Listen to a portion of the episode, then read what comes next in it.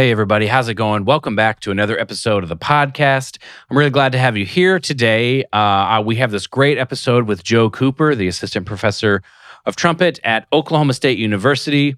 Uh, we had this great conversation about Joe's life, uh, his education, some of the struggles he's had, and then kind of a long discussion about deliberate practice. And he actually asked me some questions. That was kind of fun to have it turned back around on me.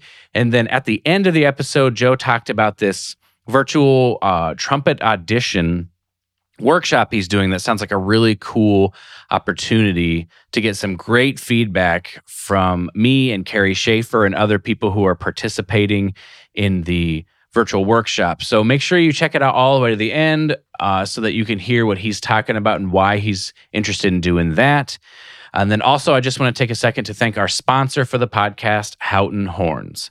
For those of you that aren't familiar, Houghton Horns is a family owned business in Keller, Texas, and their mission is to spread the joy of music through providing the highest level of products, services, and resources to the brass playing community while things seem to be opening up with the COVID 19 pandemic, it's pretty amazing to hear. Uh, it's still a good idea to be safe as possible. So, in order to be able to serve their customers while acknowledging the need for that safety, Houghton Horns has expanded their policies to include a 15 day money back guarantee with free shipping on all new instruments and accessories.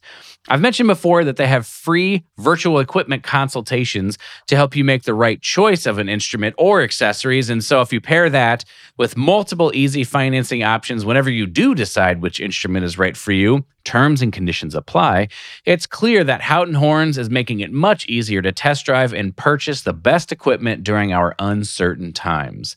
At Houghton Horns, they strive to put service to the customer as their top priority. Whether you are a beginner student, a hobbyist, or a full time professional, Houghton Horns can help you find what you're looking for. Go to houghtonhorns.com for more information.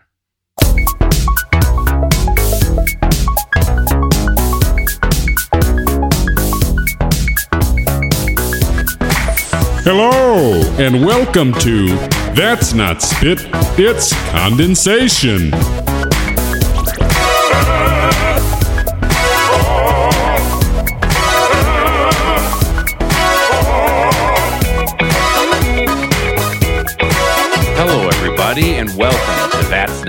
Spit, It's Condensation.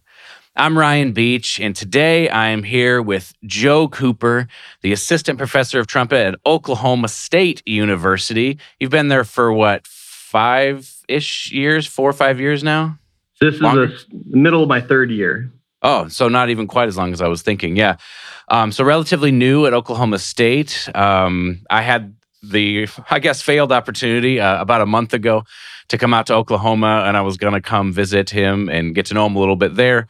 Uh, but the ice storm or the snowstorm that happened kind of uh, killed all of my travel plans. So this is my formal uh, getting to know Joe opportunity here. So I'm excited for all of you to get to know him along with me.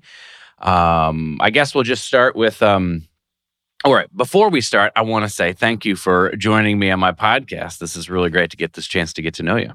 Congrats on 150 episodes. Uh, I guess it's like celebrate now back to work because you're a push past. I bet you'll hit 500. Uh, at least I hope you do because I enjoy listening. Uh, but kudos to you for that.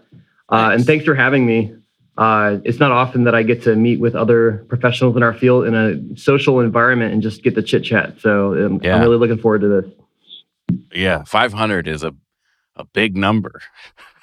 that seems like it's an eternity away, but uh, we'll see. Maybe someday I'll wake up and I'll be releasing episode 500. That's what it seems like with 150. So, um, anyway, I appreciate that. Uh, let's get started with some of your backstory, I guess, how you got started in your early education, uh, and then we'll kind of follow your educational path and see where we go from there.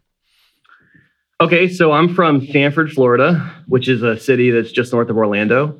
Uh, and I started music when I was five. I took piano lessons with the church pianist organist, Tammy Miller.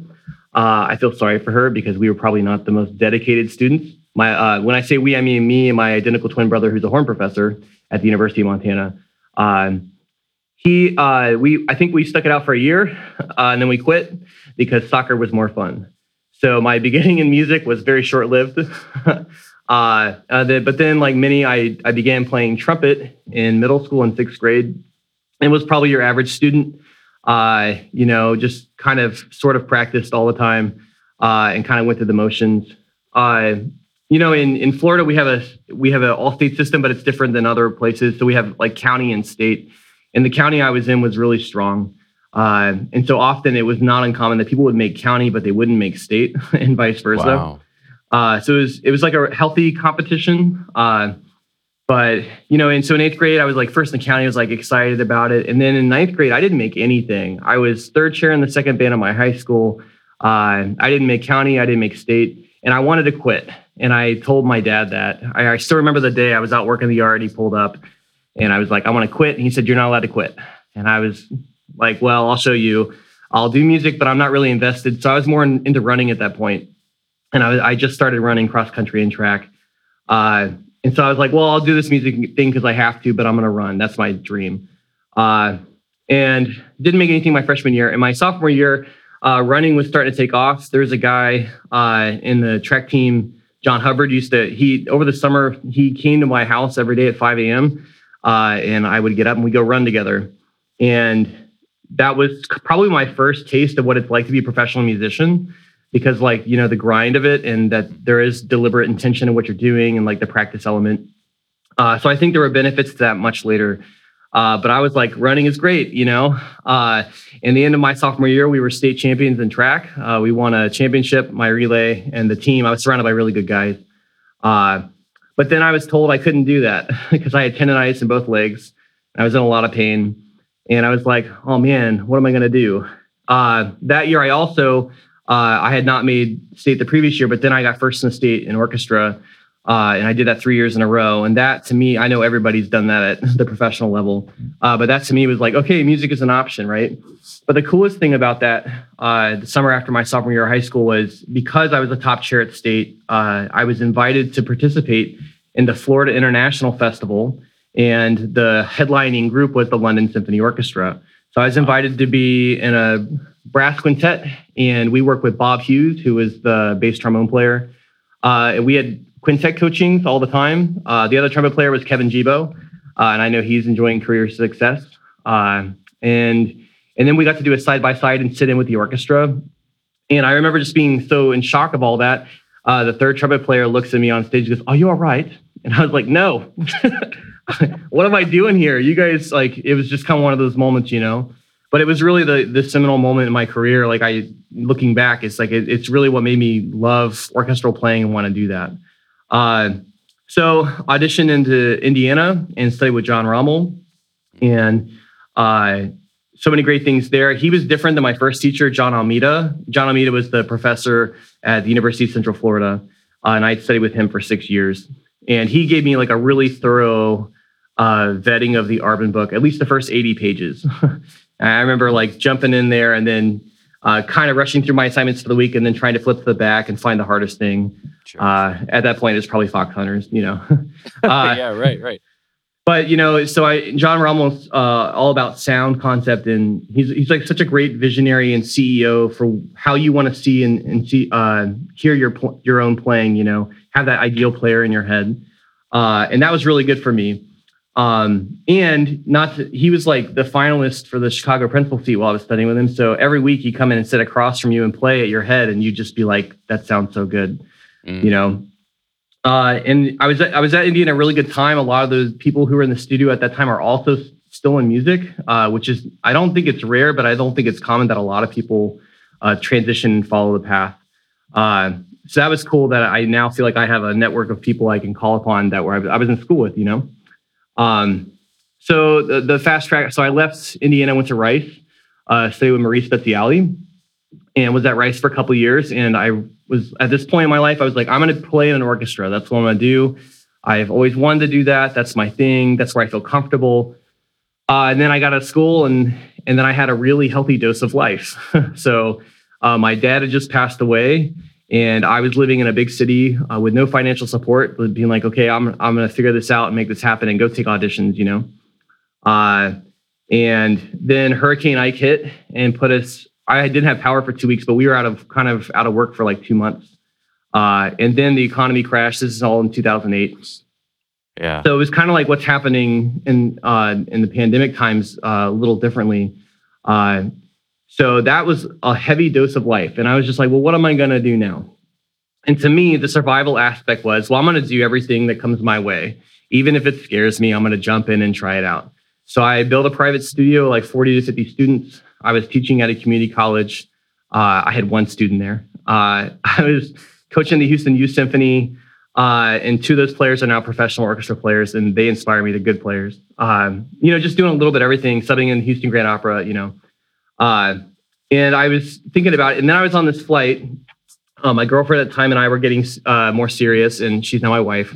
So, uh, you, we were. She's a performing artist too. She's a violinist, uh, and I was on a flight out of Atlanta, and the woman next to me struck up the conversation that we all enjoy. Is like, "What do you do?" Oh, I play the trumpet. Oh, my cousin plays the banjo. You know, yeah. we're the same. right, right. Uh, and when she was talking to me, she said, "Well, what are you going to do if you get hurt?" And uh, my mind exploded. I, I, I, had no idea. I was like, I guess I'll go back to square one. You know, what would I do? Like that would be effectively game over for a performing athlete or a performing artist, right? So I really thought about that and where I was, and I I enjoyed teaching. My mom was a great teacher for 43 years, uh, and I think that's probably why it's in my blood. Uh, but I was like, I, I think I'm going to do that. I think I want to teach college. Uh, and so I pursued a DMA at UT with uh, Ray Sasaki, uh, who was an important pick for me because he was the first player I studied with who was not orchestrally oriented. Uh, and I really liked the way that he got me out of my box. I feel like I was really good at, at being literal uh, but he, it's like he added like a color palette to what I was doing. I was like in monochrome, you know. Mm-hmm. Uh, when I got there, I started teaching at Texas Lutheran. I taught there for seven years, and then uh, there was a while there I was also teaching at University of Texas San Antonio. My wife was in the Austin Symphony, so I was probably commuting about 20 hours a week on top of both studios, and then I was eventually subbing in with the Austin Symphony quite a bit. So our lives are very busy. Uh, we had a newborn about the same time, so I think I was like zombified. Yeah. I uh, I have I probably hold the daily record for caffeine shots. You know, I won't disclose the number because I know turbo players can get into that kind of stuff. But uh, but you know, and then I I uh, from UTSA I came to OSU. Yeah. So that's kind of my path. Gosh, you just were doing the thing. You know, like the the thing. It's it's interesting because I think it's sort of we just accept that as musicians that this is just how this is a life path, which is I will take everything that comes my way, I'll piece together a career, and that means I'll be driving everywhere and I'll have to do taxes in like 20 different states or whatever, you know, like it's just sort of a thing that we accept and it's a it's a, it is a viable career path, but like I feel like people looking in from the outside would be like this is insane, you know? There's just so much we do a lot, I guess, for this career path that we that we want to follow. So, um, can I? I want to stick on something that I think is really interesting. It's earlier in, in what you described, which is I had this bad experience, so I wanted to quit, and then I had this good experience, and that made me want to pursue it. I feel like this is a lot of people kind of ride this roller coaster of the the result of their efforts sort of guides them in the direction of whether they think this is the thing they want or not, as opposed to regardless of what happens, I'm convinced this is the thing. I feel like that's pretty rare for someone just to know. Um, can you speak to that a little bit more? And maybe as you've seen it in your own teaching and students who maybe have had these negative outcomes and so they're unsure, they don't have a lot of confidence. And then when you see them maybe have better outcomes, they start to have a little bit more confidence in their ability to do this. Maybe it's professionally, or maybe it's just, I want to continue pursuing this. I think this is kind of an important aspect or something to talk about this motivation part of it. Do you have anything to expand upon that? Yeah, you know, it's it's interesting. Uh, often I, I think that I'm still learning all that stuff too, even though I've had these experiences in my life where I've I've I've had that happen and I've gone through it. I still think that every time it happens, I'm still at like the first step. I'm still trying to figure out what this means and how what do I do with it, right? Uh, and lately, I embrace that attitude. I'm telling my students to run towards the fire. Uh, they'll come in and play in a lesson, and I'm like, no, run towards the fire. Like, put your sound out there. Like, do this. Do what. Do more than what you think you should do, uh, and then we can rein that back in. I, it, you know, pedagogically, I think it's like we find like the right wall in the room, and the the wall on the right is like the underdoing it side, and the the left wall of the room is like the overdoing it side. And until you find your walls, you can't really find the center of the room, right? Mm-hmm. Yeah, no, that makes sense. And I've just been thinking a lot about motivation in general uh, for myself because there's just going to be a long period where you're probably going to have more negative outcomes than positive. And it depends on how you define that, of course. But I feel like as we're developing skill, it, it, no matter how hard we work, generally things are not always going to go the way we want them to, even if we've put in a ton of work. Even if it's the best work we've ever done, we as musicians are always looking for layers of progress to be made on top of that. And so um, maybe that's another way to frame this question. How do you, as a performer, and how do you, as a teacher, sort of help keep these things, that part of it in perspective? That we want to have a high standard, but we also have to celebrate the small wins if we want to continue moving forward. Well, I think for me, it's, uh, you know, I try to make everything a game. And I think when I when I'm not in the game aspect of it, I'm making things overly serious. I'm I've if I've learned nothing about myself, I've learned that I'm a thousand percent checked in all the time. And so that's all a positive thing and can be a detriment because uh, I remember at UT when I go to play a concert, I I go out and play really well, but I chip one note and I go home and I'd be like really ticked off about it. And there's an unhealthy aspect to that, right? And for me, when I was applying for jobs, I I knew that about myself. I was like, you know, how many rejection letters am I going to get in before I just chuck the whole thing out the window? Uh, and so I was like, you know, I'm going to make it a game. And I, I only applied for maybe four or five places before OSU, and I even told my wife when I uh, when I was applying, I said, you know what, I'm going to get a rejection letter. I'm going to collect one. I'm going to get one from every state.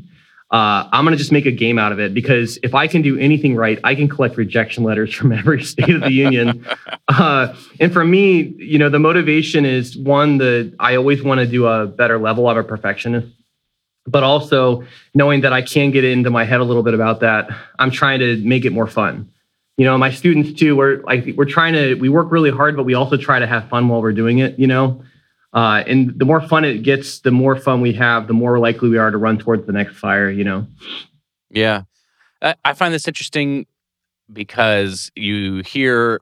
I feel like around in this just there's this general conversation about health uh, whether it's physical health or mental health or spiritual or emotional health, right? Like there seems to be people are becoming, they're trying to drive awareness to we should try to do things in a healthy way. Now, I don't, there's no way you could disagree with that. I'm not trying to present the idea that we shouldn't care about that. But you know, when you were, when the 2008 um, crash hit, I guess if you want to call it that, the financial uh, collapse, you know, your motivation was probably I need to like make money to put food on the table, right? Which you could say is external, which you could say is a quote unhealthy, as opposed to I'm gonna just continue to invest in myself and it'll be completely fine, and I have total faith. Like I'm sure to some degree it was like I'll take everything because I got to pay the bills, you know. And so I think I'll be curious for your perspective on this. I think both external, internal, possibly healthy and unhealthy goals or or motivations are can be used to move us forward. I just think, you know, healthier ones are going to last us longer. So ultimately we want to maybe transition into that, but it's kind of hard to separate ourselves from the need to put food on the table as a motivation until we are able to sort of do that with some regularity, I guess. Well, it's like we we go to school and we understand the drive it takes and we're constantly told it easier to get into the NBA statistically than it is to get a professional performing job, you know, things like that. Uh, but I can't, I mean, I have so many friends who've told me that they got their job in their hour of need. Like it was probably like the last audition, or, and maybe they say that every time, I don't know. uh, but it was like, you know, this is, this is uh, my, my life is uh, as a, a human being, right? We are what we do. Uh, it's not what defines us, it's just something we do, right? Uh, and so, like, you have a family and you have kids and you have to feed them, of course, life takes over. And sometimes I wonder if that added intensity is what pushes us to achieve what we didn't know we could achieve, right? Like, what is the catalyst that gets us there? Is it just because we're just all of a sudden much more aware of ourselves and all of a sudden it's like utopian and like, oh, we figured it out, you know? Like, what is it that pushes us in that hour? You know, and I feel like that hour is kind of where we need to be. Uh, but you know, you there are people who get that hour and it pushes them ahead. There are people who get there and they kind of shut down. Mm-hmm. Uh, but to me, it's like if I get there in no matter what the outcome is, because yeah, you're going to fail a lot. But it's like if I can learn something from this experience, then it's always a win. And so for me, the motivation there too is yeah, like I gotta in 2008, especially, it's like I gotta pay my rent. And I remember being two months behind on my student loans, which are paid off now. Great. You know, but it was like I was like two months behind on them when I started out. And I was like, what am I gonna do? You have like real existential things you have to take care of. But you know, also how do you stay motivated in that time? To me, it's just, you know, make a game out of it. Like you gotta find the next, you know, if you put out a sheet and you just put check boxes, I have students who do, who do this now. They'll they'll write out check boxes. One of them's like just to check the boxes feels so good. It's like the dopamine you hit you get when you look at your phone or whatever. You know, it's I think that's the the motivating factor, at least for me anyway, is like what can I do? How do I grow from this experience? Okay, that was a terrible recital. That was a terrible XYZ. What did I get out of it so that the next time I can be aware of that, right? Yeah that's sidebar. When we were designing the gold method app like we put like individual check boxes you could do on the the reps themselves for that exact reason because it's like oh i did that one and i see the check mark. Um okay so i'm gonna play devil's i told I, I i this is an important discussion for sure. This idea of if i learn something from it i you know, like it's worth it, right? But it's so much easier said than done, you know? It's so much easier for me to say it to somebody else than for me to go take an audition to not advance or to not win. And they'd be like, well, did I learn something? At least it was worth it, you know? So I also believe that there's a there's a baseline, you know, fixed mindset versus growth mindset. If you know that Carol, like that's obviously a part of this conversation. Like if you're someone with a growth mindset and you say that to someone with a fixed mindset, like it's not going to be viewed or received the same way. So, um, what's the what's as an educator what's your role in helping people understand that? Do you feel it's just introducing the idea and hoping that people latch onto it? Do you really try to like do you really try to get someone to understand um, or do you just let them come into their own? Like how do you manage that? Because i feel like that is the key to long term, more or less, quote, happiness on our instruments is we find other things that make it worth it rather than just the singular goal that we wanted to achieve. Yeah. So with my students, like I, I always look at my students via how I exist, right? So uh, I'm like, well, how was I, and then how does that mean for them, right? Uh, and for me, I, I, I had so much respect and I revered my teachers so much. I didn't feel comfortable reaching out to them uh, or in really engaging with them is what I think. Uh, it was like do it like this, and I would do it right, and I never really questioned it or thought it not disrespectfully and like why are you telling me to do that? I'm not gonna do that, uh, but really critically engaging in what was being presented to me. And so for my students, I I try to break that wall down. I I tell them like you can text me between 9 a.m. and 9 p.m. any day you know, August through May, if you need something, you let me know. The worst that can happen is you extend yourself and I say, well, it's kind of obvious, here it is. But that's a great thing too. It's I just want them to feel like they're open to communicate in that respect. And then, you know, when they have a concept, you know, if I say, hey, could you play it more like this? Uh, I, I encourage them to engage with me. Some students have really embraced that. I've, I've had a couple students who are almost argumentative uh, and I'm okay with that as long as the end game is success, right? Because I think everybody is different. Some students, they'll just do what you ask them to do. Uh, other students, uh, they don't understand it, so they want to engage with it. It's the concept of aporia, which is uh, you get an instruction, you know what the instruction means, you know what you're being asked, but you're not quite sure how to do it. And so you're kind of in limbo, right?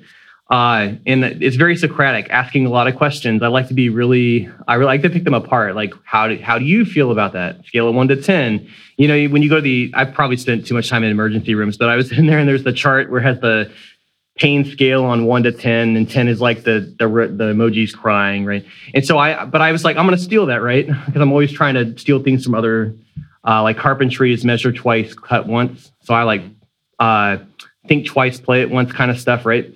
Uh, so to them, it's like put that on a scale of one to ten. Now tell me why you say it's one to ten. Why is it not a ten? Why is it not a one? Why are you at five? Get out of five. Don't be a five. Right? Five is the worst. You're not committed. You're just going through the motions. Mm-hmm. Uh, I feel like engaging with them on that level, making them kind of like engage with me is probably the most important thing, even if it sometimes is like not. It may seem toxic uh, in the sense that they're argumentative or like, but why do you want me to do that? And I, I want to talk it out so they understand the reasoning behind it. Does that make sense? Absolutely. Yeah, it totally makes sense. Do you what about the students? So you have students that will clearly embrace this. And I, I think to some degree, that's how we begin to own the process as we ask questions and we begin to understand at a more deep level. What about the students that don't embrace it? Do you find that they per, they progress in the same manner by just taking what you're saying, or do you find that students who ask these questions are actually progressing at a different rate? I mean, you don't have to name any names, obviously, but this is kind of an interesting experiment you've been doing, I guess. Well, you know, it's for me. I, you know, my teaching began at the bottom. I started with middle schoolers in in rural settings in Texas, and I've kind of worked my way up the ladder. And in that time, I've realized that if I stay the course, eventually the students come around to seeing what I'm intending. So at first, uh, they may say, "Well, why are you doing that?" Or, "But I like it like this," or "All these X Y Z great artists do it this way. Why are you asking me to do it differently?" And sometimes, you know, you get in front of the baton and they ask you to do something differently. How malleable are you? Are you are you plastic? Are you able to adjust that, or are you going to be like really set in your ways? Uh, the cool thing is, I've seen students kind of resist a little bit, and uh, through working with them on it and engaging with them, I see that over time that we get the results. So uh, even the even the most stubborn teacher and student, I believe, uh, through working in that kind of open dialogue. I, I fear the worst would be is if you weren't open about it and that you were mulling these things over independently, right? Especially at a young age, if young students, who do they go to talk to about these things? Sometimes they're just in their head. Sometimes they talk to their friends who are also uh, early on the ladder of success. So at least they have an open invitation, right? Mm-hmm. Absolutely. I mean, again, I don't have very much practical experience. We were talking about this right before we got on. Like I've I've certainly taught people and I've worked with people and and and seen some progress, but I don't have the same kind of practical experience as someone who's been teaching for a very long time. Uh, but it's very interesting to me in theory the idea that you know we're the experts you know like we're the people who know what's supposed to happen. And so but at the same time engaging with the material is how it actually is gonna you know come into the person as as ownership right? Because there's that difference between this is what i've been told to do and i know why i'm doing it you know? So trying to and that's what's to drive sort of not just enjoyment but actual progress long term is that ability to um, think critically through the process be able to ask questions why am i struggling what's the solution that that kind of dynamic i think is super important to develop so it's I think it's very, I mean, again, I don't really know anything, but I think it's pretty cool that you're really valuing that in your teaching. Well, I think as a player too, you know, I, I think about how many times I felt like I was plateauing or I was stuck. And I think if I had a more aggressive search for answers, or if I think if I was really saying, you know, I tried it two times instead of saying, well, if I just keep trying it this way, it's eventually going to work. If I had engaged a little more, then maybe I would have found my solutions faster. Does that make sense? Absolutely. And you probably would have it would have been less of a headache as as well, right? Like not only would you found the solution faster, but you would have had fewer negative solutions or negative, you know, I mean? does that make sense? Like you're you're minimizing the bad and maximizing the good. I guess that's a way to say it when you start to think critically. And then of course, for me with this goal method stuff, like it's not specific like uh, problem solving, but you know, being able to give yourself kind of a specific structure with how you're to like do that practice like saying i'm to give myself three chances or four chances or i'm to work on this for 10 minutes or whatever right like it gives you even a more specific structure i think to get even more out of it because it takes some of the you know the cognitive load and the guesswork out of it so it becomes i know exactly what i'm going to do i just need to get the most out of what i'm going to do do you have um, things that you recommend for your students uh, in this particular whether it's you know the way I think about it or, or differently, but structure in general, do you have ways that you try to encourage your students to think about structure and how they incorporate that into their practice? So this is kind of where I feel feel like fear. this, this is where I feel like I am as a teacher in in this point of my career is that I'm really trying to reinvigorate some of these concepts and ideas. And you know, I think we, I sent you. We were talking about a little bit the the Mirror edition the Yardman book and how they have a chart on how to prepare for a contest. Uh, and I think about my own journey. It's like, you know, at Indiana, I never warmed up. I just picked up and went. And I took that all the way through Rice. And uh, I remember one time we were going to play Mahler 2. My friend looks at me and goes, Aren't you going to warm up? And I was like, Aren't you ready to go? Like, isn't this just what we do? Uh, and that's probably some of the insecurity as a player that I had is that I would hear my classmates just pick up and sound so consistent and wonderful. And I didn't have that consistency. And so when I graduated, I, I pursued the Claude Gordon uh, systematic approach book for a while. And then I started to develop a routine that was consistent and that I was having a lot of structure because before that, I just kind of picked up and went. And then I was like, well, let me be more structured in my approach. Uh, and then, you know, I've gone through periods where I'm playing low first, or I'm playing high first, or I'm doing a lot, or I'm doing very little. And even now, I feel like it's very flexible. It, it, it really depends on what's coming up. And I want my students to kind of have that kind of flexibility too. Uh, so when they come in as freshmen, I'm giving them a really structured routine to do. And uh, it's kind of in blocks. So the first block is kind of a response, uh, get things working. Then I have like a sound, endurance, range block.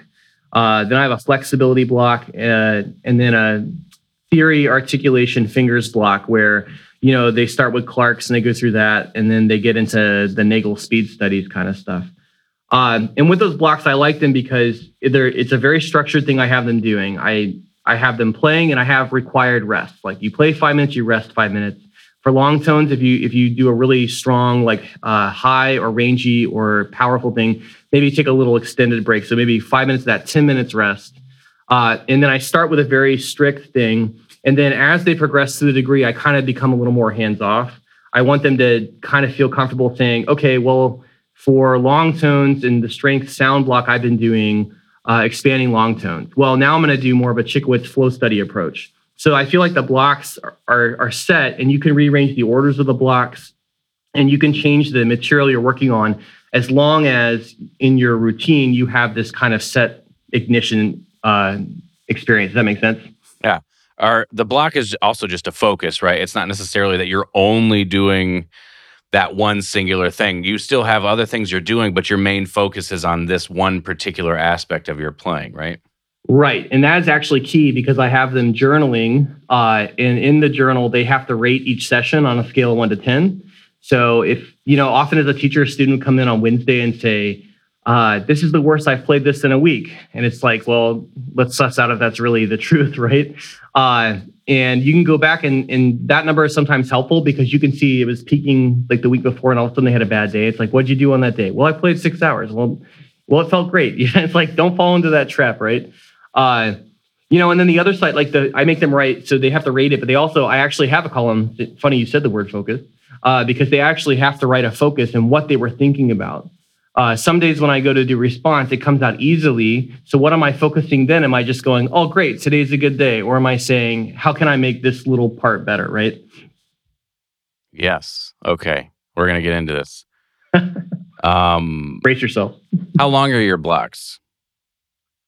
They vary in length. See, okay, the, the problem I have with a too structured format so, for instance, uh, some of the method books is they're they're very strict on the time you should play and not play. But how do you accommodate the college curriculum? And how do you accommodate ensemble? Sometimes they go to ensemble and they sit for two hours, and sometimes they go and they blow their brains out, right? Mm-hmm. Uh, and how are you fostering a system within something that is out of your control? Yeah, that would just be workload, right? Like they would just have.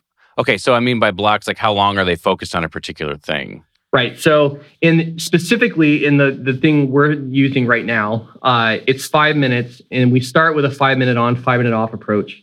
Uh, and I want them to be sensitive to when they're starting to tire, but not when they're fatigued. And then I want them to have X uh, amount of minutes before their rehearsal. So I encourage them to get up in the morning and warm up. Mm-hmm. Like try to get in there and get it done, and then have an hour or so before your first rehearsal. Right. So it's for I start out with five on, five off but I'm open to that. If I, I mean, I have students come in and say, well, I feel like I'm not as in much shape as I was before. It's like, okay, let's do seven on, uh, four off, or we, we play around with the times yeah. until we start to find a balance. So then, so your first block is a response focus, and then it's um, sound endurance, range focus, and then a flexibility, and then fingers technique type theory thing.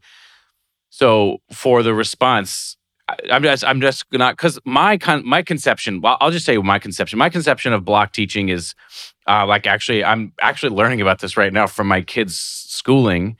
Uh, this Waldorf school, they'll have like a math block, and so for like two weeks, they in their main lessons, it's like most. I mean, they certainly do other things, but they have like a math block where they interact with these concepts. And it's they can get i was i'm really actually interested in this because they can get deeper into it than if they just kind of sort of come back to it each day. And then they'll have a math block and then it'll be like a language block. And they won't really do a ton of math focused stuff for a little while. And then when they come back all of the other work that they've done they're more developmentally they're further along developmentally so they can actually remember the stuff that they did uh, this is also taking advantage of kids brains and how they learn so that's kind of what I'm interested of seeing. Like, is so the block is five minutes on, five minutes off. But do you have like a? Is it one week that you focus on response and then you move on to sound? Is it two weeks? Like, what's that kind of structure? So it, it's a it's a, in perpetuity. So it, it, goes on forever, and it's it's one of those things that I want them to think about creative. So I, that was really cool about the blocking and and your your kid. And you know, my kid, she's five, and I'm learning also from what they're doing in school. Uh, it's amazing how much school has changed since I was there. yeah. Uh, yeah. But you know what I'm doing is I'm trying to rely on my experience as a freelance trumpet player in Houston and Austin. Is you know when I, it's like two weeks to downbeat at all times. You get called and you have about two weeks generally to prepare the music and be ready for it. And so the block, I, I, have a structure to it is that I'm when it starts, we're going through like the fundamental stuff. We're trying to build a platform, right? So it's it's uh, the response. I have them doing CEG because personally, I feel like the mid range of the trumpet is more at the top of the staff than the bottom. I know band rooms around the country are starting on concert F at the bottom of the staff, and I'm trying to get them higher than that just to be set kind of in the middle. Uh, so there's the one aspect we're working on the fundamental skills, but then I'm also, as they're getting towards junior recital, I'm saying, how do you break down the pieces you're currently working on into those blocks so that your morning session isn't just you know in a vacuum? I'm not doing Clarke three today because I have to play Clarke three. I'm working on uh, flexibility. I'm doing Clarke page 41 because diminished arpeggios because I'm playing the Goedicke concert etude and there's some diminished arpeggios there, right? Yeah, I see what you're saying. So the blocks are like you do a five minute like a five minute focus on response, and then you take a five minute break, and then maybe a five minute uh, block on sound range or whatever, yeah. right? And then you take a five minute. Okay, so the blocks are just like a focus for a period of time rather than like a like I we for two weeks, like response is the thing because you know with the gold method, the the the last principle, the the D is defined time frame, and I very much believe in this as an insanely effective tool for growth because it's like I'm going to pursue this particular goal for like two weeks, and then what I and this there is a question at the end of this but what i like about it is it does two things. The first is that it allows you to delay deciding if you're successful more than one day right? Because sometimes it's just like every day we're trying to figure out is the work that i'm doing working and when we say, okay, like I'm going to spend two weeks pursuing this, well, all of a sudden, every day you're just in the middle of the process. Like if it's not working, well, maybe tomorrow because the process isn't over. And it sort of teaches us that the process itself is what gets us there, not necessarily like really good practicing or knowing all the answers. It's just we apply a process. This is how like everything in life works. The other thing it does is at the end of the two weeks, you get to ask, did my plan work? And then you get to refine the process you used, and you're basically practicing deliberately on the process itself or applying the scientific method. And so that's why I'm really interested in this idea of blocks. And from my understanding, Vacchiano did like a key of the week, right? So it would be like, we're going to play everything in the key of D for, and then the key of A, and the key of this to work on transposition. So the theory of this is very interesting to me and how you would structure a curriculum. But I, I, I that's why I was uh, misunderstanding you at first, I think. And, and I totally understand what you're saying now. I think it's great because focus of attention is everything when we're playing. That's that's you know that's and everything I think these days is trying to steal our attention from us, right? So it's the phone in the pocket vibrating, or or even the phantom vibration where you think you feel it and you pull it yeah, out and nothing, yeah. right? Uh, or you know, for them, I think about if you're in a healthy college environment, you're getting opportunities all the time. So I'm thinking about just the last week. Uh, my students went over at OCU and they uh, heard the Tom Hooten recital and masterclass. Uh, Then this weekend we had a bunch of trumpet stuff going on. Uh, U.S. Air Force Band of West Freedom Brass came in. This week we have a guest master class uh, by Tony Prisk of the Philadelphia Orchestra. And so the students are coming to me and they're looking at me and they're like, uh, "Well, I'm like completely overwhelmed with information, and how do I synthesize that to what I need to do?" And I feel like the blocks it kind of offers a structure there but the structure isn't so fixed that they can't apply what they're currently hearing right? So i really like the idea you said is that you're also working on the time frame uh, variable. And for for them i'm thinking about that too. It's you know when i, I have a student come in and they're like oh man i'm terrible. I'm the world's worst trumpet player. Uh, you have to say well that's not true. And uh, think about where you were in august. Look look back long term. Can you see the growth? Okay so you know peaks and valleys you're in the middle of what's usually i think it's like the the dawn is or, or the night is darkest before the dawn kind of thing. It's you get really in your head and then you have this leap forward, right? And so I like that there's like a structured element to the day to day practice, but that the focus column they really have to choose based on their either recent information they got from whoever's masterclass or what's going on. But they're you know think about that. I, I still feel like there's things from my education that I haven't unpacked yet or that I thought I did you know, you like 10 years later, you start to go, oh, that's what they meant. yeah, yeah. Right? Totally. Yeah, absolutely. And so I got a question. When you with these focus blocks, let's say you have a student and you're you're saying, okay, okay, I'm going to ask a different question now because you didn't even know what question I was going to ask. When I I'm going to ask a different one now do you guide their foot when they're doing a response fo- to focus thing do you say this is what i want you to focus on or do you say i just want you to figure out what to focus on well you know every day is different right? Uh, and i think about you know we are our musical instrument in a lot of ways. I, I was thinking about this the other day because uh, you know if you pick up a cello the cello is the instrument. You are playing the instrument uh, but I was t- talking to a cellist and I said, uh, you know, sometimes I get these evil ideas in my brain, like how great would it be go uh, if they would ever volunteer, which I'm sure they would not, to every orchestral trumpet player in the United States and say, can I measure your lip width? Can I measure the the the intraoral capacity of, of your oral cavity? How about your thoracic? Can we measure all these things and see if there's anything in common? Uh, and I don't like that that's exclusionary to some people, but I do like that it hits on how complicated what we do is. Uh, and you know, if if I'm thinking in the morning about response, that's open ended because response is important. But some days, uh, response might be that I'm not having my air continuous. So I might have them direct their air into the instrument and then have the, the sound start on the air. Some days I might have them, if that's working really well, I might have them go for immediate sound. Are you able to command that the tone starts right away within the air column, right? And I like them to have those different ideas so that it's not set in, well, I have to do it this way. It's more open ended, like, well, this is the general idea of what I'm thinking about. And whether or not I got three hours sleep, I'm dehydrated, my lips are chapped, or I ate spicy food before my session, you know, how am I going to take what I have to work with right now and get it to the performance level I want, right? Yeah, yeah.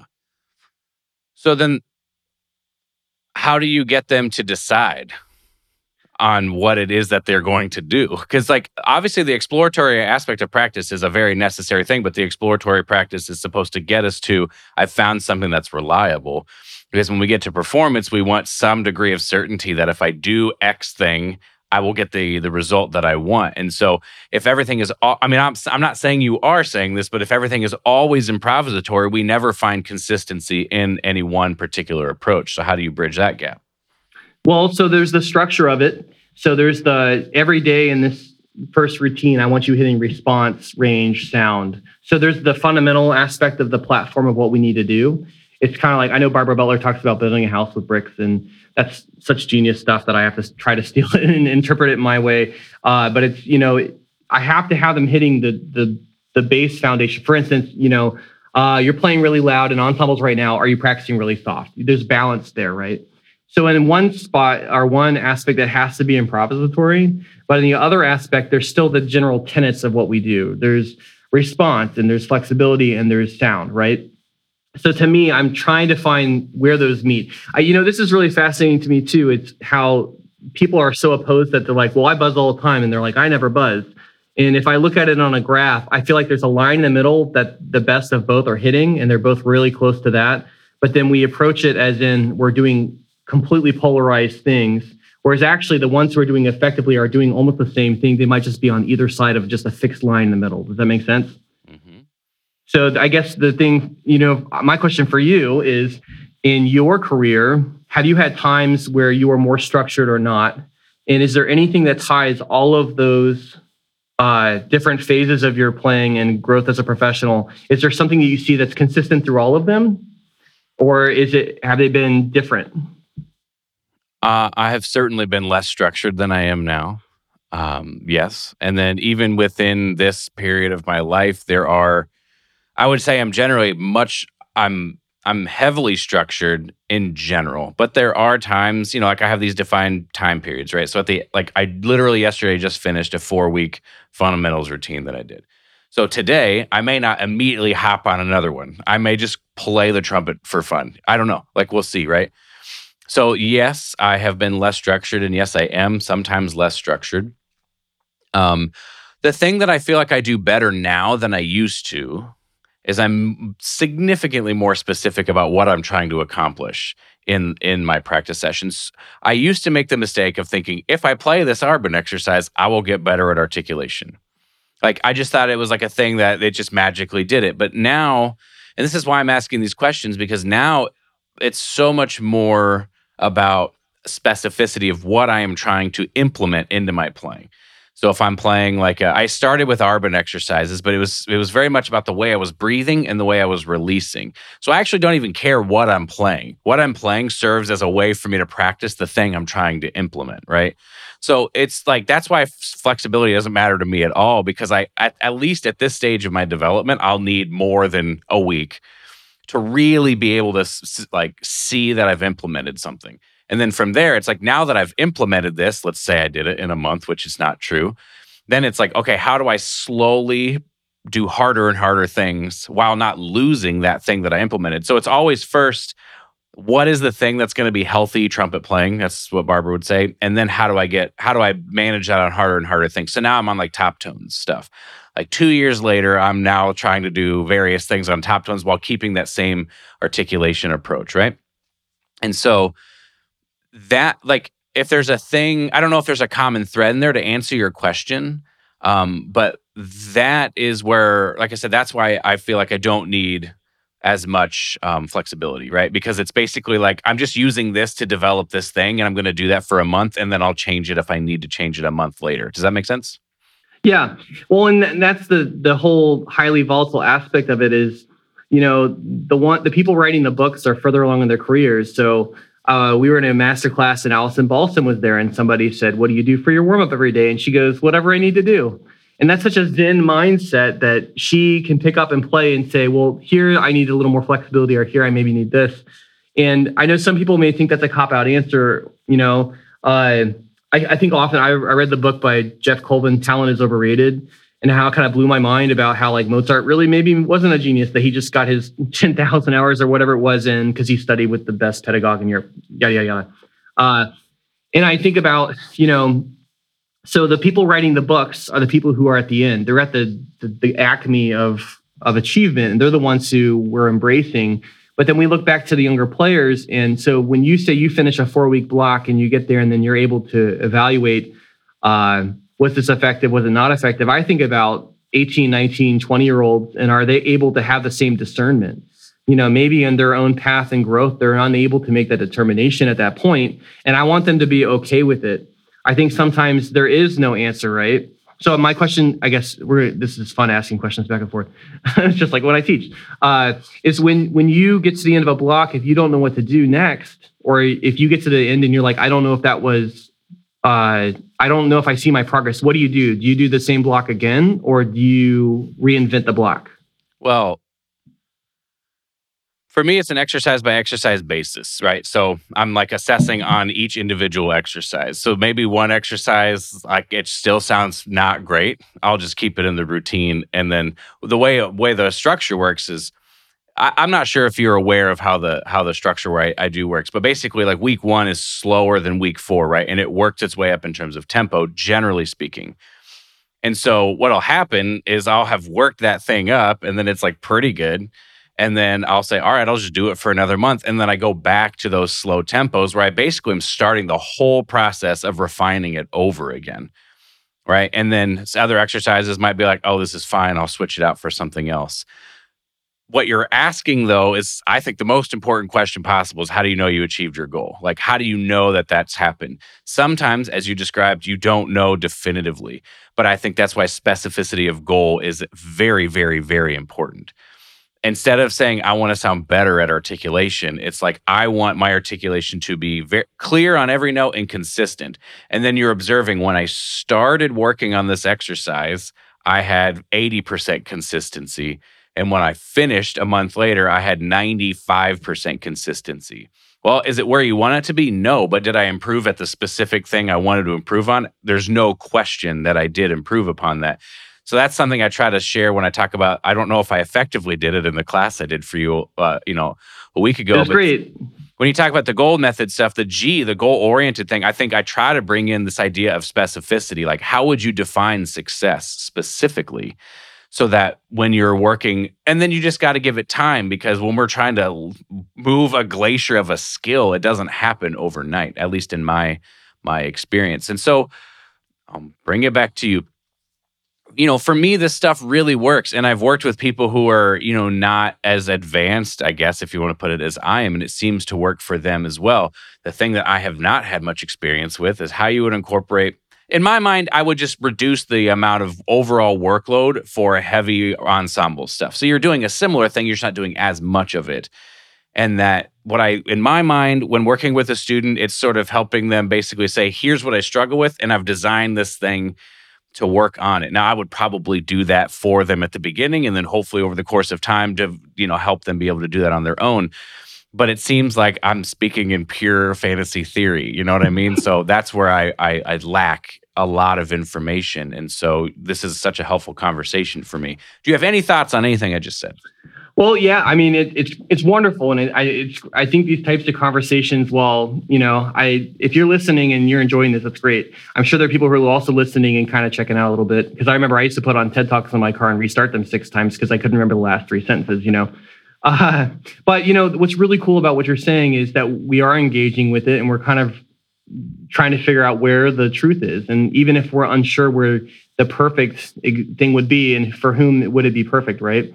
And so my question for you uh, is, don't you love it? Uh, so my students, they, what I love about working with this age range college uh, students is that they are old enough to kind of buck back a little bit, and I love the devil's advocate aspect to that. Uh, in in your gold method, I saw a lot of time you would take a slower tempo and work it up. And I wonder, have you ever tried taking the faster tempo and then working it down? Because I was reading uh there's American String String Teacher Association magazine that my wife gets. Uh, sorry, sorry, I don't subscribe to that. Uh, but I do read them from time to time, and there was a great article by a professional violinist talking about how sometimes starting slow, we kind of get locked into our bad habits. And he said, you know, actually, some things you need to practice really quickly to get. So have you have you ever done the opposite? Have you taken your method and started fast and kind of gone down? Uh, I haven't. No. Um, it's not it's funny like i try to make a distinguish a, a, delineation rather between also my application and the goal method itself like the logical progression you know like that kind of thing like that's a logical way to think about to doing things. So it still sort of fits into this the structure of the goal method itself. If you know why you're doing it and then for you your optimal starting place is at full tempo so you can get feeling like the right habits and then you work your way backwards for a period of time. Like you're still doing the gold method right? Like you're still doing it it just doesn't look exactly the same way. My questions would be for this person who wrote it like the idea of locking in bad habits at a slow tempo are just as valid starting at a fast tempo right like right. you could basically just spend the first period of time wasting your time because you're playing something way too fast. So like I would be curious what the answer to that is. And if the answer is it just sort of works itself out, well that's also the answer to to my side too, right? Like right. if you start slow, this is why I try to do shorter shorter chunks. Like when I'm learning a solo piece, instead of working on it for 6 weeks, I work on it for 3 2 week periods and it's because I want to get I want to start slow to build good habits and then I want to get to the end but if I take if I do it in two weeks, that means on week three I have information that I can then go back to the beginning of the process and then continue refining, right? Does that make sense? So, and then you can do it a third, and then a hypothetically infinite amount of times, and and like refine infinitely. And then my fundamentals approach is that, but on like a scale of like ten years, right? It's like one month is just going to teach me this piece of the puzzle, and I'm going to use that information to make the next month that much better. And I'm looking at like ten years from now, what am I going to know? That's that makes all the sense to me, and I I was thinking about my struggles that uh, when I got to UT uh, for my doctorate and my first lesson with Ray Sasaki, he said, Hey, what do you want to do? And I said, Treat me like a freshman. I want all the fundamental stuff. Uh, like, just really. And he goes, No, I can't do that. You're a colleague. And I was like, This is what? You know, and he said, Well, uh, what do you want to play? And I said, Well, I just blurted out the Tomasi concerto scares me. And he goes, We'll start with that next week. Uh, and I was just like, Oh, here we go. Right. This is yeah. what I'm looking for, you know? Uh, and with the repertoire I was playing, I would feel as a player if I work on it for t- about two weeks, I'd feel like I'd maxim- maximize about where I could get with it. And I went to him and I said, Hey, you know, in two weeks in, I feel like I'm kind of hitting a wall. And he goes, Great. So stop playing the pieces for two weeks and find the fundamental skills and dig into that, right? And it got, kind of goes in hand in hand with what you were just talking about, but also this book I'm reading. Uh, it's uh, John Eliot. He's a performance psychologist, and he wrote this book called Overachievement and he's talking about the training mindset versus the trusting mindset and how when you do deliberate practice of course we're we're very critical and we're looking at everything but then how when we're performing and i've seen this in my teachers because i've had both sides in uh my, in the teachers i've had is you know how do we get to that high level of state of flow where you're just playing and just hearing the sound and following the musical phrase right Mm-hmm. So, you know, I like that his idea was okay, you work on the music for a couple weeks. And if, you know, if you have the time to do this, then you have a couple weeks where you just dig into the fundamental aspects. And then when that plateaus, you come back and re- renew what you're doing. Is that kind yeah. of what you're doing? Not quite, but it's the same concept. Yeah. You just need a lot of time to prepare a piece that way. Right. right. Like you need more than like four weeks to do that. If you're going to stick a block of fundamentals right in the middle of that, you'll need like two or three months really to get the most out of that whole process. Right. Yeah. Yeah. I think the way I think about how to get into that, I guess if you want to call it flow, I just call it like, I think you just need a period of time at the very end of what you're doing to stop deliberately practicing and to begin deliberately practicing on the performance itself. So you're now, you're basically like, I've done, this is why all these different phases matter, but you're basically, I'm done with that kind of work. Like, I'm not going to do this slow. I'm not going to do that kind of thing anymore. I'm going to hit record on the recorder and I'm going to play through the whole piece at tempo for better for worse and see where I'm at. But instead of now I'm going to go practice it, it's I'm going to get in my mind all of the solutions that I already know how to do. And tomorrow I'm going to run it again and remember all of those when I get to that. And you're basically refining your mindset for performance at that point because you already know how to do that. You just have to basically get the skill of playing through it and figure out what do I want to be thinking about at the same time. That's my approach to it. Well, it's kind of like when I say to a, a young student and I say, hey, there's somebody in the community, like a middle schooler who'd like trumpet lessons. Would you, would you be willing to teach them? And they say, oh, I can't do that. I don't know how to teach. It's like, and you've been playing for eight years. Of course you know how to do that, you know? Uh, it's, you know, the, the, the, the psychology of it is interesting too. And I read the Bulletproof Musician and I steal from that as much as I can. Uh, so I had a student come in once and he played a movement of a piece and he chipped every other note the whole time. And I said, great, go back and do it again and chip all the notes on purpose. And then he played it and he didn't chip a single note. Yeah. You know, that kind of mindset that we're trying to go for. And, you know, I think that's the, the, the thing with young players is they're stuck in sometimes the self-doubt aspect is in I'm hoping that their training blocks and whatever whatever way they're going through it, I think you do the same thing, is that you're trusting you're you're you're instilling that you can do it. You're in, through repetition you're showing that you you have the confidence you're building confidence right? Yeah. It's like you're building that mindset of performance right? Absolutely. And i'm obviously coming at it from like a performer's mindset right? Like it's for me i'm trying to figure out what i do and then tell other people. Like there's there's very little like in that aspect there's very little theory about what i what i'm talking about. It's all like i'm playing at a, this level that i'm playing at. I feel i'm doing it very consistently. Sure i have i have things to get better at. I'm not trying to pretend i'm perfect. So my approach maybe where i differ from some people is like in my approach to teaching, I tell people what to think about because I feel like I've found this level of high level performance based on the things that I'm thinking about. And so I'm like, I want you to think about this specific thing until you get to the reality that I want you to get to, and then figure out how to make it your own. Right. Like, I don't want them to be carbon copies of me, but I want them to play the trumpet the way that I play the trumpet. And I know that thinking about this thing can work. So it's sort of like I'm going to imprint it upon you. And then over the course of time, I want it to meld into your own approach. I, I very rarely will just be like, figure it out, if that makes sense. Yeah. Well, and that reminds me a lot of when I started teaching uh, when I was in Houston and building my studio. And a lot of times I had gone through this rigorous kind of performance mentality. And so a student who had like chop issues or performance issues would come into a lesson and I'd be like, hold on a second. And I try to make the sounds they're making or the way they're doing it just so I could kind of reverse engineer like, how did you get to that point? What are you doing that I'm not doing? How did how are you approaching this? And then it's like kind of like we're standing on uh, opposite sides of a circle and look in the middle and it's a quarter but they see tails and i see heads and i'm trying to get them to walk around the circle to see hey it's the same thing you know it's it's just a slight tweak to it that kind of illuminates it yeah in in Geoff Colvin's book did he talk about how deliberate practice is trying to basically figure like the way you do it is you observe experts and try to figure out what they're doing did he talk about that it has been a while since I read it, and I've read a few books since then, so I'd hate to say anything definitive. But yeah, the, I just read Peak. Sense, I just yeah. read Peak, which is Ericsson's book, and that's what he talked about. That's kind of why I, I feel like this this is interesting to me because it's so much more like like I feel like I learned how to articulate better from watching. Like I told that story, I watched Håkan play these Charlier videos, and then I was like, "What is he doing?" And then I sort of made some hype, like some guesses about it, and refined that hypothesis over time but that it wasn't like a this is a common approach to it. It was like, what is he doing? And how do I figure out how to do that?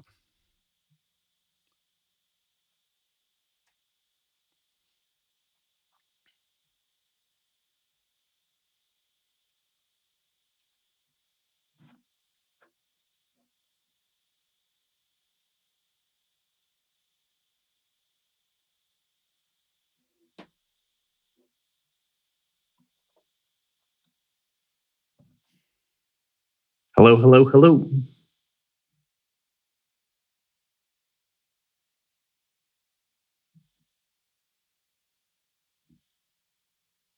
You're back. And we're back. um, okay. I was just saying that thing about Håkan and how experts and and so I'll sort of re I'll just sort of say the the, the thought again and we can keep going. Um just don't stop your recording if you if you did. Oh, it's still going. I didn't yeah, yeah, touch it. I'll just edit it later. So all I was saying is, in Ericsson's book, he's saying that like one of the things about deliberate practice specifically is that there are experts in a field, and we can figure out what they're doing, and that we can and then we can apply the way that they approach their performance or whatever to ourselves. And so I watched Håkan do those Charlier videos and I was like, he articulates with so much more consistency, but not just that. It's like, he just doesn't look like he's a, fr- he, when he plays, he plays like he knows the note's going to be there. When I play, I don't feel that way.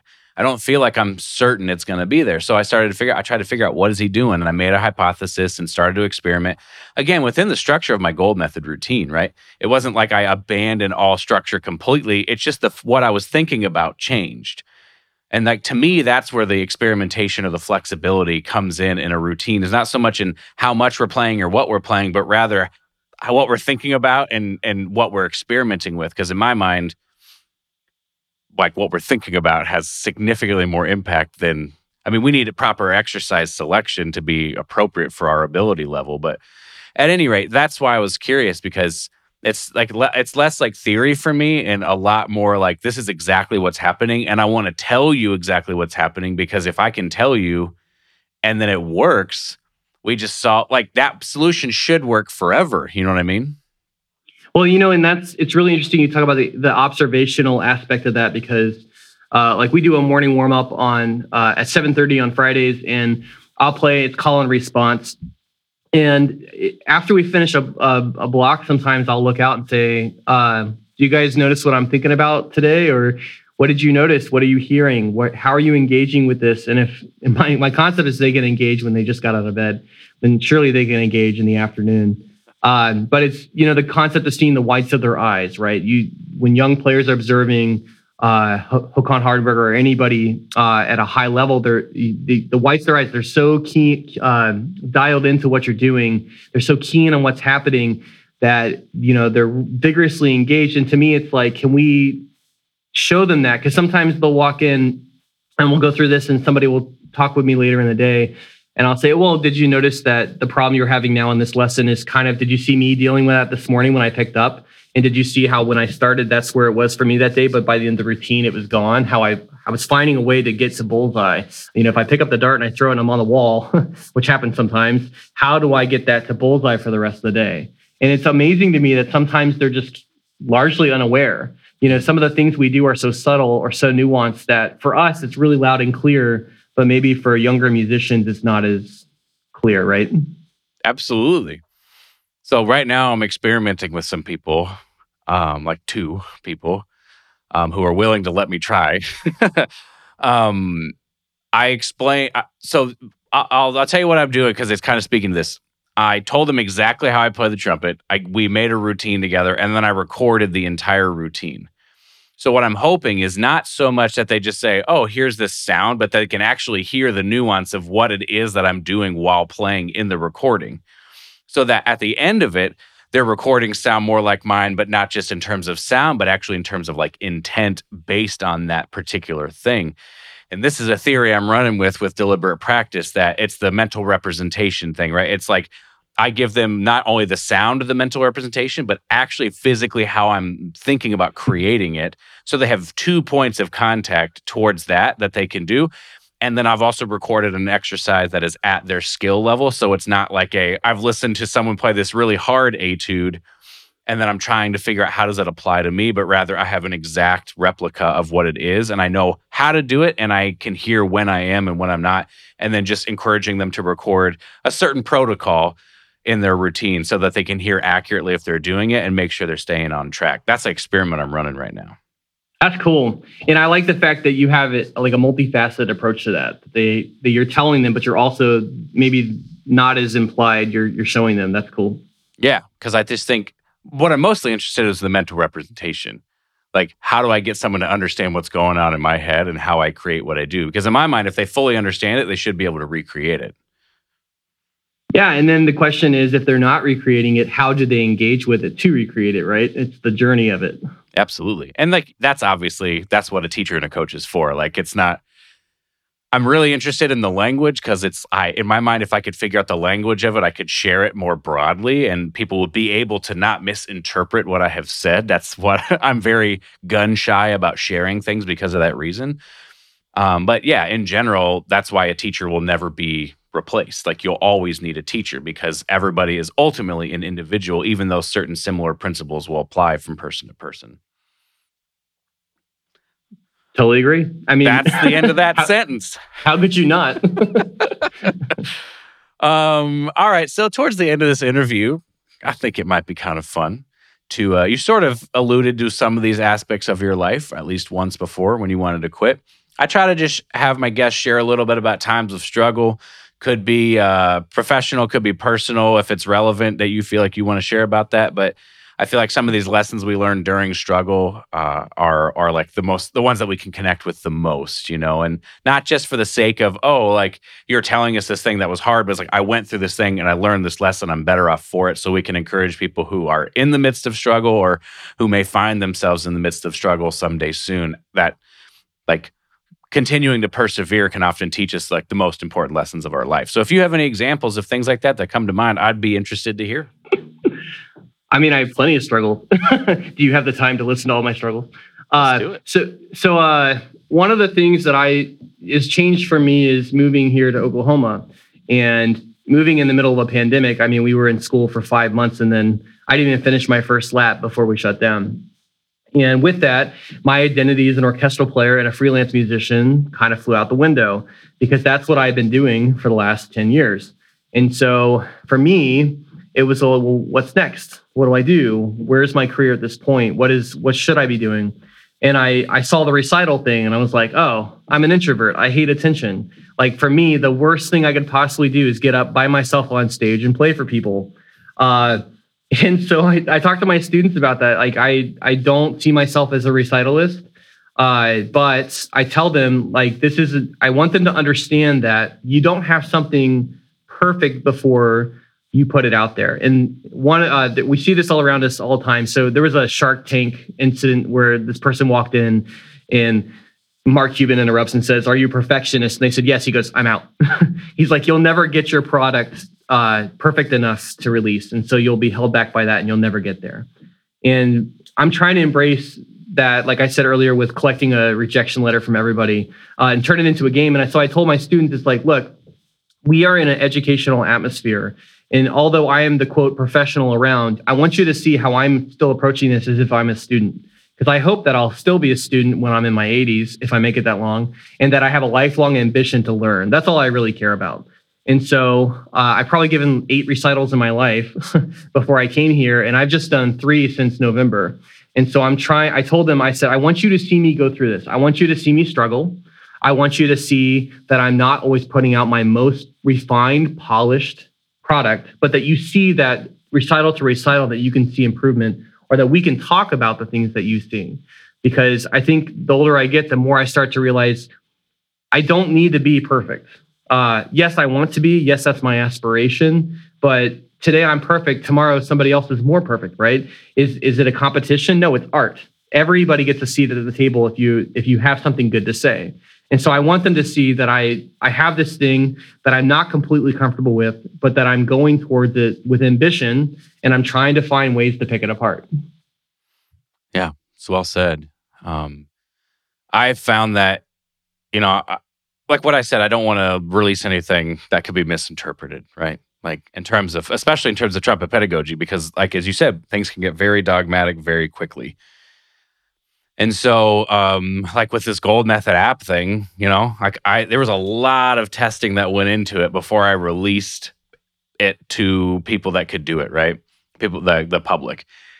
And then even since then, now as I'm talking to you and I've talked to other trumpet teachers, like thoughts are running around my head about how it could possibly be improved, and it just feels like maybe I should have never have released it until I got all this information. You know, I, t- I I totally agree. It's it, it, and it, it just won't i think this is just going to exist in life in general you know like there's that perfection is the enemy of, or like what is that well perfection is the enemy of progress but there's another quote that's like done is better than perfect and like uh you know the like creating a video or something like that so i appreciate well, even, that perspective well even on i think for me that around 2008 was when i got a healthy dose of life and and one of the things that happened to me was the I guess it was the week before my dad passed away. We were talking, and he said uh, he was 55, uh, and he said, "You know, I still don't know what I want to do with my life." Mm. And then he died, and then that had to sink into me that some people never find that, and that's okay. And I think we we live in such a structured civilization that it's like, okay, K to 12, we're preparing you for college. Okay, college. Okay, we're preparing you for the real world. And you get there, and they're like, "What's this garbage they taught you? We're gonna have to retrain you from the ground up." Or you get there and you know, the thing I think about music careers is you look back and it makes a lot of sense. You see how you got there and why it's the right fit for you at that time. But if you had told yourself 20 years before that that's where you would be, you would have said, that's nonsense. There's no way that's ever going to happen, right? So, how but do we that, make that, That's, go ahead. I was gonna say, how do we make sense of what you just said? That it's like we have this structured thing, and then it's just like we just move through life going to the next thing that we're supposed to go to to some degree, especially as musicians especially it's like there's a sort of a path that many of us follow and i think lots of people are becoming hip to the idea that there are other ways and uh, avenues of progress but still i think the vast majority of our field sees it as like there's a few paths you go down it's like you freelance until you find a teaching job or a, a playing job. And like we just like i said we accept that. So how do we make sense of all of that and like try to find some meaning or some purpose or some joy or some even peace in the middle of all of that? How can you? I mean how do you find what you what you don't know you're looking for right? So yeah i think it's if we are expecting a concrete career and a concrete path to get there there are people who do that it's great they're inspiring i really I appreciate some people can go out in their third audition and win great jobs but also there's like the faceless 5000 the people you never saw who pursue that and they have a very different course. And I think it's important, and maybe this is because, you know, I agree with you about the growth mindset and that I'm willing to be imperfect and I just want to churn that until something great comes out, right? Like pressure and time equals diamond kind of thing. Uh, but, you know, I think that's my point to my students is uh, if you think you're going to perfect this in four years, then I, I think you're you have the wrong ambition. It's yes, we want the highest result possible. Yes, I'm going to push you as hard as I can. However, the end result is not perfection. The end result is, you know, professionalism or it's what is this saying about you? You know, in 2008 and recently, I think a lot of musicians have looked at their careers and said, what's next? Uh, the cool thing is we did go through this in 2008, so we know that things will come back uh, and we know that things will recover. So if you're a young musician and you're kind of feeling like all is lost, don't be uh, some of us have been through this before. Uh, it may not look the way we think it will, but we know that arts will always survive. Uh, but you know, like if you, if, perfection is just never going to be it, you know. And how many times in your career have you ever played a concert where you're like, that was exactly perfect?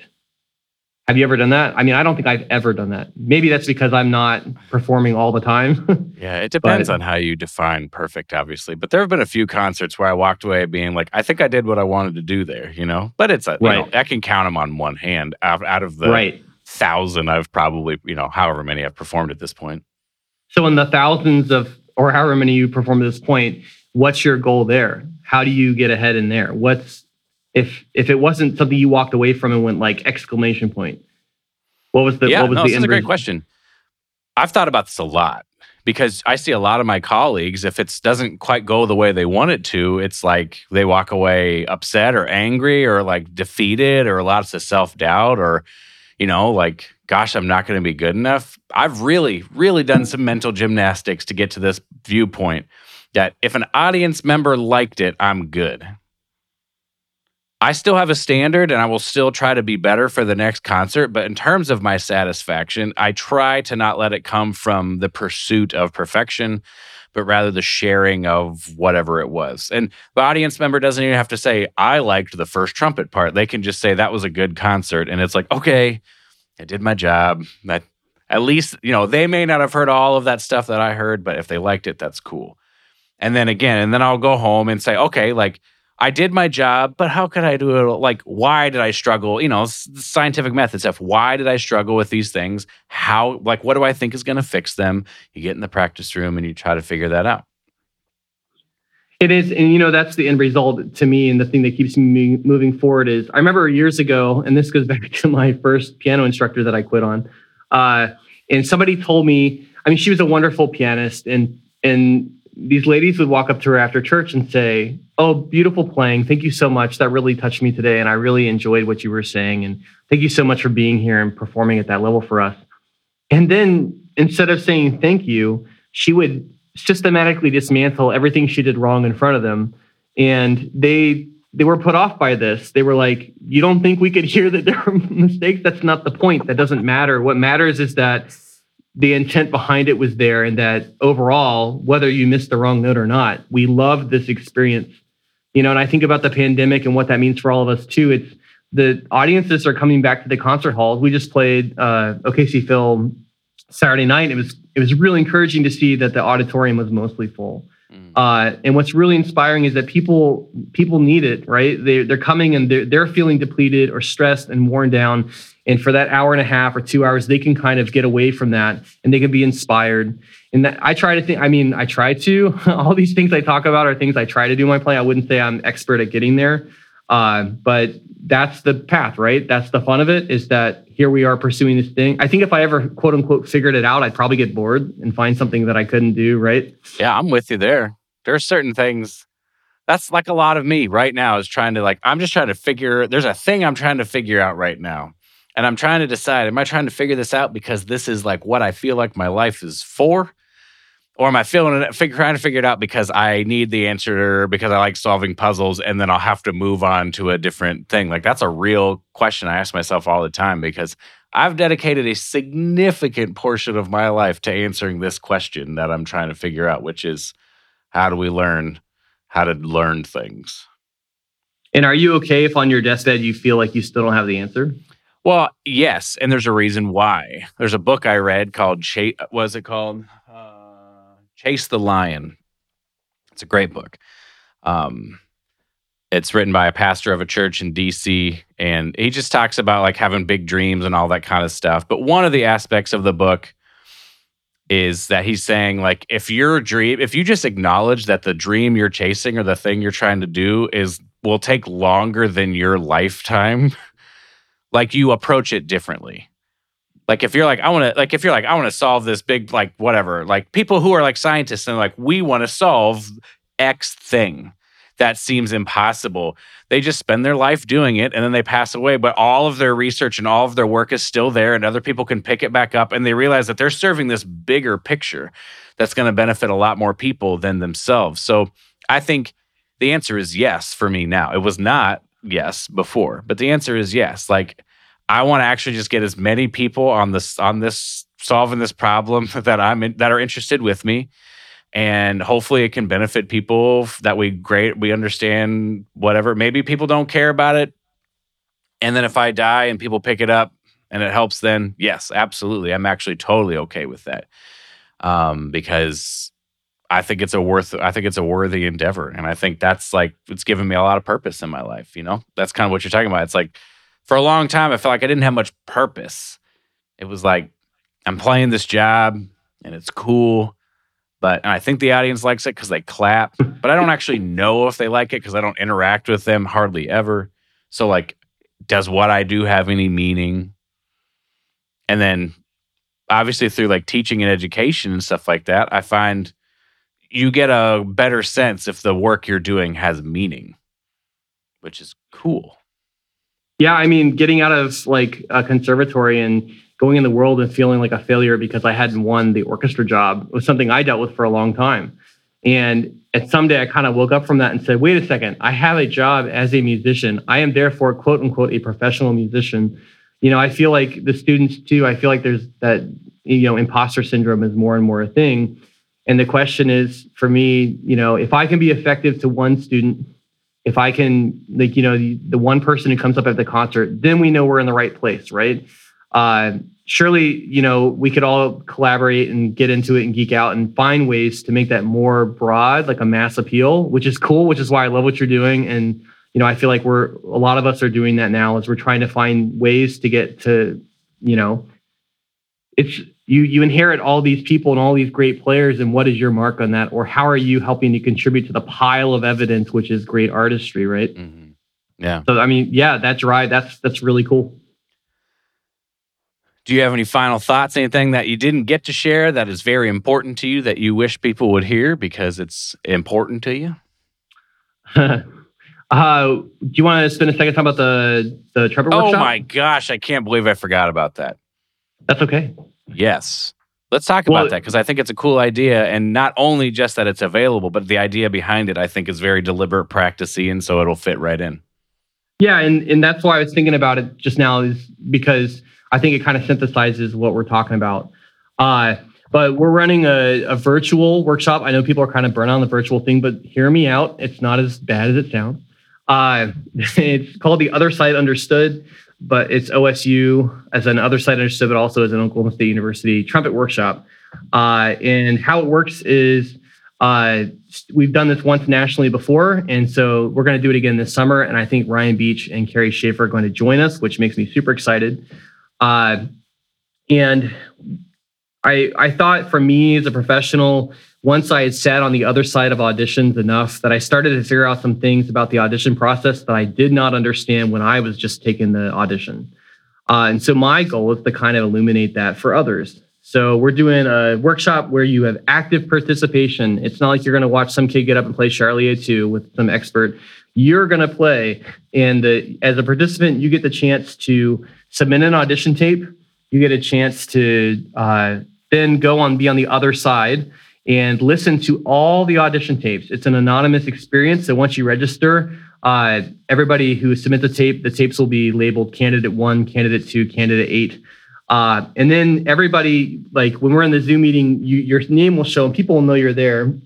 But when you're playing, will be guarded. And I think it's important to have an uh, anonymous aspect to it so people feel free to put their full selves out there. It's a workshop. Um, it's focused on growth and it's focused on learning. Uh, I think it's really important to hear the other side. And then we have these great artists coming in, Ryan and Carrie, who can talk about uh, what their process is like, what they heard in your audition, uh, maybe how they would approach things differently, what they're, you know, sometimes you get to an audition committee and like everybody on the other side is thinking something that you maybe have, it's eluded you. Uh, I also like that it's a low cost and high return event.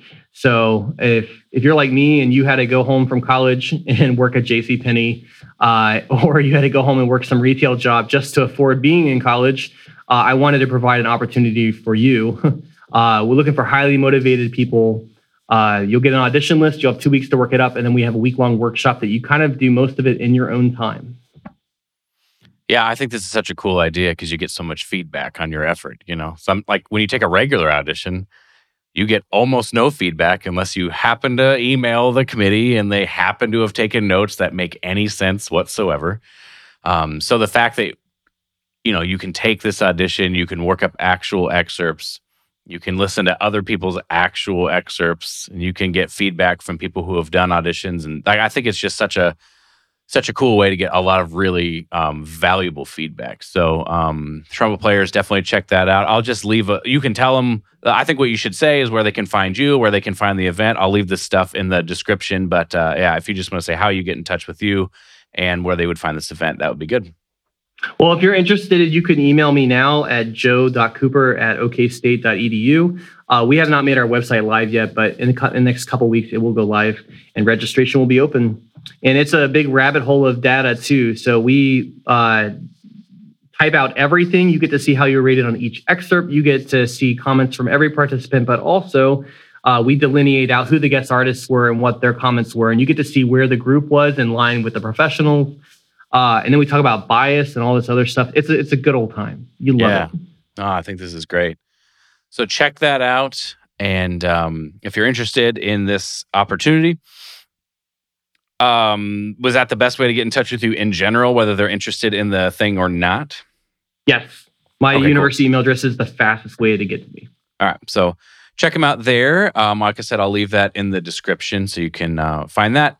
Uh, if you need to get in touch with me, you can do that on that's not spit.com or that's not spit on Facebook and Instagram. If you enjoyed this episode, had any feelings whatsoever, I'd appreciate it if you would give it a rating and a review on iTunes. Also, don't forget to leave a uh, what uh, share it on social media. That's it. Don't forget to share it on social media so other people can find it. Uh, Joe, I really appreciate you giving me your time. This is a great conversation. I hope people got a lot out of it. I know that I did. Thanks, man. To be continued. Absolutely. Um, I want to thank Brandon Yoakum uh, for doing such great work on the podcast mastering side of things. And most of all, I'd like to thank you for listening. Stay strong, be kind to yourself, never stop growing, and we'll see you next time.